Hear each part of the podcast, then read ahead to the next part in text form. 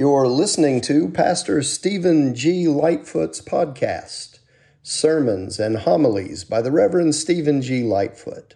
Pastor Steven is an ordained elder in the Global Methodist Church and serves as senior pastor to First Methodist Church Splendora and Shepherd Methodist Church in Southeast Texas. Here is today's episode. Well, good morning. It's good to see everyone here on this third Sunday of Advent. It's hard to believe, but next Sunday is Christmas Eve. Are you there yet? You remember those road trips when you were a kid and every five minutes you'd ask mom or dad in the front seat, driving them crazy as they were driving, Are, are we there yet? Didn't matter where you're going. If you're going to the corner store or you're going across the country, that was always what we were. That was our mantra, if you will, as we drove across country or wherever we were going. We were so excited that we couldn't we couldn't enjoy the journey because the destination was so exciting. That's kind of the way Advent is as we're going towards Christmas Eve. Sometimes we forget to enjoy the journey. But this Sunday is all about joy. We lit the Advent candle of joy this morning. And our focus, all the scriptures that we've read up until this point, have been about joy. And so our epistle this morning doesn't disappoint. It's from Thessalonians, Paul's letter, the first epistle to the church in Thessalonica. We're in chapter 5. We begin at verse 16, and the first word that Paul writes is about joy. What does he say there? He says, Rejoice always. Have you been full of joy with no moments outside of the realms of joy since we began this Advent journey? If you have, I want to know what you're taking because I want some of it. See, joy can be elusive if we don't fully understand the source of it. Joy has nothing to do with happiness. They're related somewhat, but Joy you choose, happiness, well, it just happens. You choose joy. And so Paul is reminding us in the epistle this morning rejoice always, and here's the key pray without ceasing. You see how those two are related. Rejoice always, pray without ceasing, and here's the third part give thanks in all circumstances. Oh, come on, Pastor. In all circumstances? Well, Paul says, For this, all those three things put together, is the will of God in Christ Jesus for you. It's not a suggestion, it's a mandate. It's a command. Rejoice always, pray without ceasing, give thanks in all circumstances, for this is the will of God in Christ Jesus for you because if you don't, you run the risk of quenching the Spirit. That's the next sentence. Do not quench the Spirit. Do not despise the words of prophets, but test everything Hold fast to what is good, abstain from every form of evil. May the God of peace himself sanctify you entirely, and may your spirit and soul and body be kept sound and blameless at the coming of our Lord Jesus Christ. The one who calls you is faithful, and he will do this. Did you catch that last sentence? The one who calls you is faithful, and he will do this.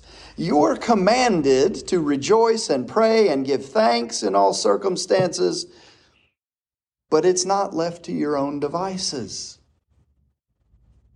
God never commands us to do anything that He's not prepared to equip us to do. And so we don't have to rely on our own ability to be happy, but rather we rely on Christ's ability to infuse us, what does it say? Spirit, soul, and body with joy. Thank goodness it's not up to me to be joyful. Paul's reminding us this Advent season to be of good cheer no matter what. Pray all the time and thank God no matter what happens. Now, that's a simplified way of surmising that those verses from uh, Thessalonians, but this is the way that God wants us who belong to Christ Jesus, He wants us to live. And in order to rejoice always, we have to pray without ceasing. It's a conditional statement. In order to have joy always, we must be always praying. If you go back to the original Greek in which this uh, passage was written, the translation is to pray without intermission. Everybody knows what an intermission is, right? That, that's the time in the play or the movie when you just can't stand it anymore. You either have to go to the restroom or you have to go to the concession stand. No more movie, no more play is going to happen until one of those two things, maybe both, happen. There's a break. Paul says, pray without an intermission. Now, our human condition doesn't like that, does it? We like our intermissions. We like a break from the task at hand. But Paul is saying, without allowing prayerless gaps to intervene between times of prayer, the idea here is that joy requires constant and continuous communion and communication with God. If we allow ourselves to become disconnected, then we allow separation from God, who is the one true source of the joy. Without that connection, there is no joy. What's more, this state of rejoicing always, regardless of the circumstances we find ourselves in, uh, of, of being in constant prayer is not merely a recommendation, but as I said, it is a command. It is the will of God in Christ Jesus for how you are to live by doing these three things rejoice always, pray without ceasing, and give thanks in all circumstances. Paul says, don't suppress the Spirit. Don't stifle those who have a word from the Master. In other words, don't put out the Holy Spirit fire. Don't throw cold water on those who, under extraordinary inspiration of the Holy Spirit, stand up to speak with tongues or reveal mysteries or pray in the congregation. Paul says, don't stifle that. That's the Holy Spirit moving amongst the people of God. And we can be quick, even as the church. Does it make you uncomfortable? Even as the church, we, we tend to look at someone who's being moved by the Spirit and then try to throw cold water on it out of some sense of, that can't be the Holy Spirit. I know them. I know them. Can't be the Holy Spirit moving. But see, the Holy Spirit is the one who moves in those who aren't equipped by equipping them. So don't be surprised if the movement of the Holy Spirit comes out of the most unlikely places you might think.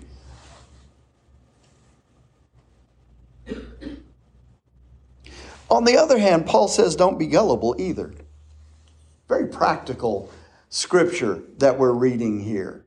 Don't stifle the Spirit by, by just dismissing someone who brings forth this outpouring of the Spirit out of character for who they might present themselves to be. But on the other hand, don't be gullible either. That's why he says, test everything. Check out everything and keep what's good, throw out everything that's tainted with evil. Paul warns us not to just blindly accept everything that we see and hear, even from churchgoers and others professing to be Christian, without testing it against what, do you suppose? Scripture. Test everything against the Word of God. The Word of God is never wrong. And if something agrees with the Word of God, then it's acceptable to God. If something disagrees with the Word of God, you can bet that it's not scriptural. And then Paul gives us in this passage of Scripture a blessing and a promise. He says, May God Himself, the God who makes everything holy and whole, make you holy and whole, put you together, spirit, soul, and body, and keep you fit for the coming of our Master Jesus Christ, the one who called you, is completely dependable. And if He said, if He said it, then He will do it.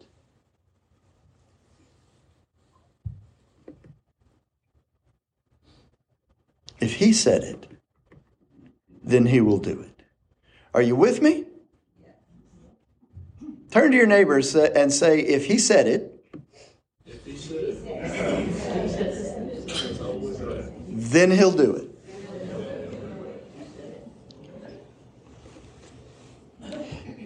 You know, scripture is not hard. We tend to make it hard.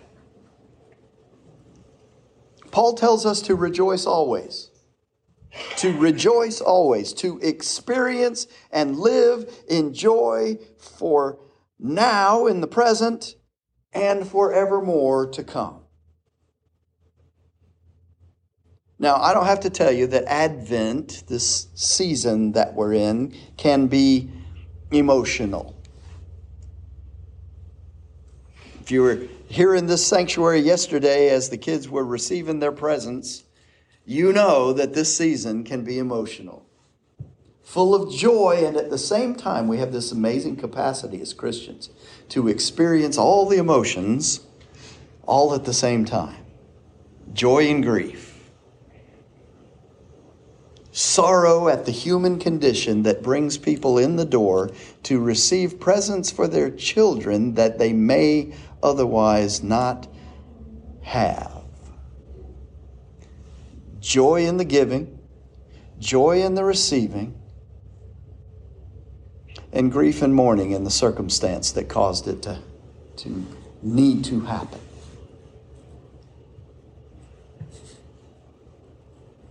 Ponder that for a moment. Saw a little girl yesterday receive her bag of presents. They were bigger than she was, and she was carrying them out and as she passed by, she looked up at me with this smile, and I said, Don't forget to get a Christmas donut on the way out. And that huge smile went ear to ear, like all this and donuts too. right? I feel that way sometimes when I walk in and, and, and uh, Ellis brings in the kolaches. I'm thinking all of this and kolaches with jalapenos also. It doesn't get much better than that. That, that, that sense that just when I thought I had everything that, that would complete me in the moment, and God, in His abundance, pours out even more. We saw that played over 56 times yesterday. It's an emotional time this season that we're in. Joy for we humans is expressed in a variety of ways, one of which is emotional. But see, joy is much more than just emotion, isn't it? Joy is also an attitude. Joy is, is a choice. Joy is a way of living. If practiced well, it can become a way of life.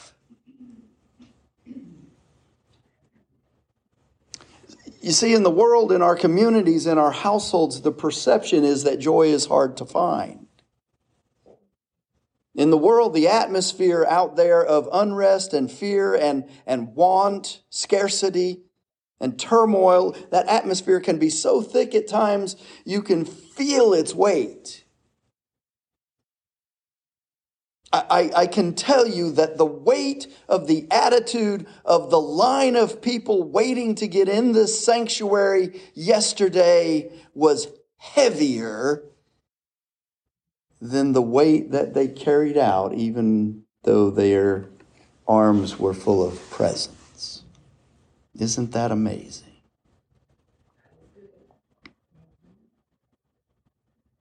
The reality out there is that in our communities, there are people suffering through illness and anxiety and the fear that goes with it.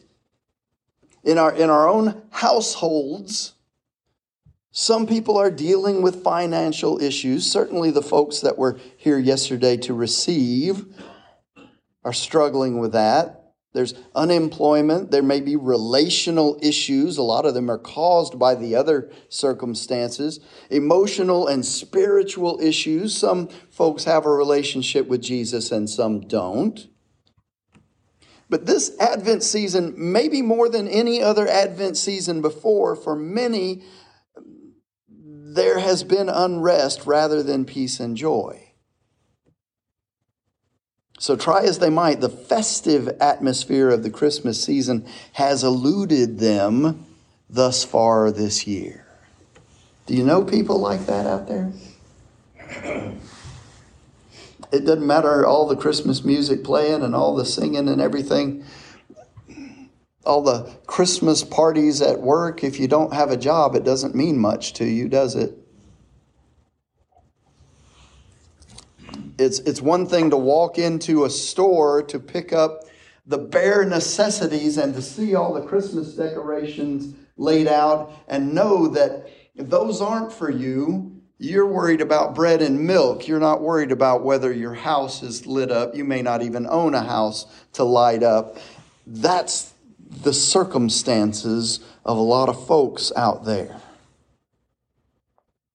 I know in our own household, as, as the Christmas presents we'd ordered for the kids and the grandkids began to arrive at the front door in an embarrassing quantity. When you have 10 grandkids and six kids plus their spouses, it tends to get a little nutty, even if you only buy one per. You know what I mean? I recalled as I saw this abundance showing up on the door, not expensive, but just a lot, just because of the numbers of people we're talking about here. Uh, let's just say that our quiver is full, Angela and, I. As, as, as I saw this, I recalled the seasons past when, when I had lamented that there didn't seem to be any newness in the season for me. Have you been there? And that the joys of the season might be resigned to old memories of Christmases gone by, of Christmases past. And, and I can recall in days gone by wondering if what the world calls the holiday doldrums were going to continue for me into Christmases to come. And maybe some of you are there this year. Maybe you have family that's there with the weight of your circumstances seemingly more prevalent than the joy of the season. Are you with me? One of my favorite stories during Advent centers around uh, a relatively recent discovery in the Holy Land. I may have told this to you before, but if I did, no apologies because it's a great story for Advent. Just a few years ago, there was a group of archaeologists I love biblical archaeology. And they were excavating in the Judean wilderness and they found hundreds of seeds from date palms that grew in that region 2,000 years ago. Can you imagine? Dried seeds, 2,000 years old. Found them in a clay pot that had been sealed and buried in the desert sand. And this Judean date palm which has been extinct for centuries, through the historical record, as it was written about this fruit that is produced on the Judean date palm, it, it was a large, sweet fruit and it had medicinal properties. Don't know what they were, but it was healthy and it was sweet and there was a lot of it. And so these archaeologists wondered, with the help of some agricultural experts, if the ancient seeds could be made to grow and once again produce fruit. So, long story short, in 2008, they managed to germinate a seed, and then another, and then another, until they had, they had 32 planted seeds, of which six actually germinated. And then miraculously, one of the trees, one, grown from this 2,000 year old dried seed, it bore fruit. And guess what they were? They were large, sweet dates. And they were high in iron and vitamin C. Medicinal. Healthy. Just as history had recorded that they should be, this 2,000 year old seed produced fruit. And you might be thinking, that's really great, Pastor, but what does it have to do with our circumstances and joy? Well, there's an Advent message in that story for us. The message is rejoice. Rejoice. The seeds that God has created, if we will just take time to plant them, will bear fruit in His perfect timing and in His perfect way. He commands us to bury the seeds and have faith in the outcome of our effort. Plant the seeds of faith out there and have faith that the God who created the seeds will bring forth the fruit and it will be bigger and sweeter than you could hope for or imagine. God's timing is always perfect. His ways are higher than our ways. And when He says rejoice, you better believe there's cause for rejoicing.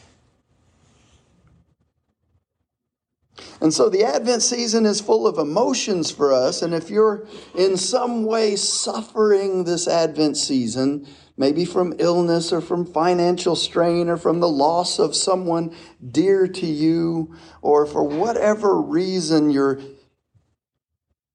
human condition is not allowing you to see the joy that God has for you. If joy is not the first thing you think of as the Christmas season advances, Paul is here to remind us to count it all joy, as it says in James's epistle. Listen to what James writes. My brothers and sisters, whenever you face trials of any kind, consider it nothing but joy because you know that the testing of your faith produces endurance.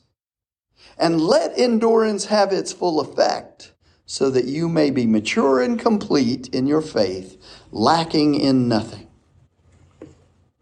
That's good advice. Thank you, James. And so, no matter what emotional ride you are on this season, let the underlying current of all of that be joy in all circumstances because the hope and the love that Jesus brings to us is reason enough for us to rejoice. And all of that together bears fruit and gives us peace.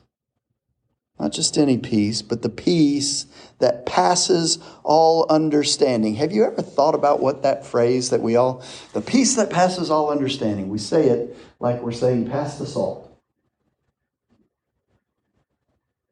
A peace that passes all understanding is a peace that you have because your spirit is in communion with the Holy Spirit, and no matter what the condition and circumstances you are going through in this life, no matter what they are. The peace that Christ brings is bigger than all Peace brings joy. Always.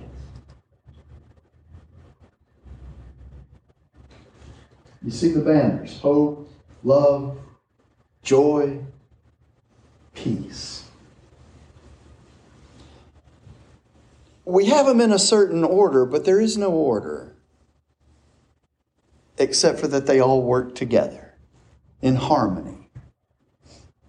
Christ is all of these things, and Christ brings all of these things hope, love, joy, and peace. These are qualities of Christ. And because you are Christians and you have the Holy Spirit that resides in you, you have these qualities within you as well. All of those together bear fruit that brings peace. And that peace is the peace that's only possible through our abiding in the Father and the Son and the Holy Spirit. So rejoice. And again I say, rejoice.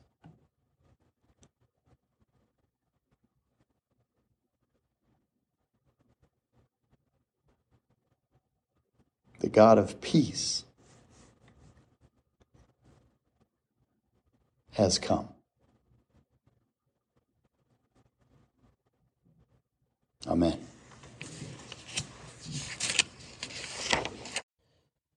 Thank you for listening to today's podcast. Come back again next week for a new message.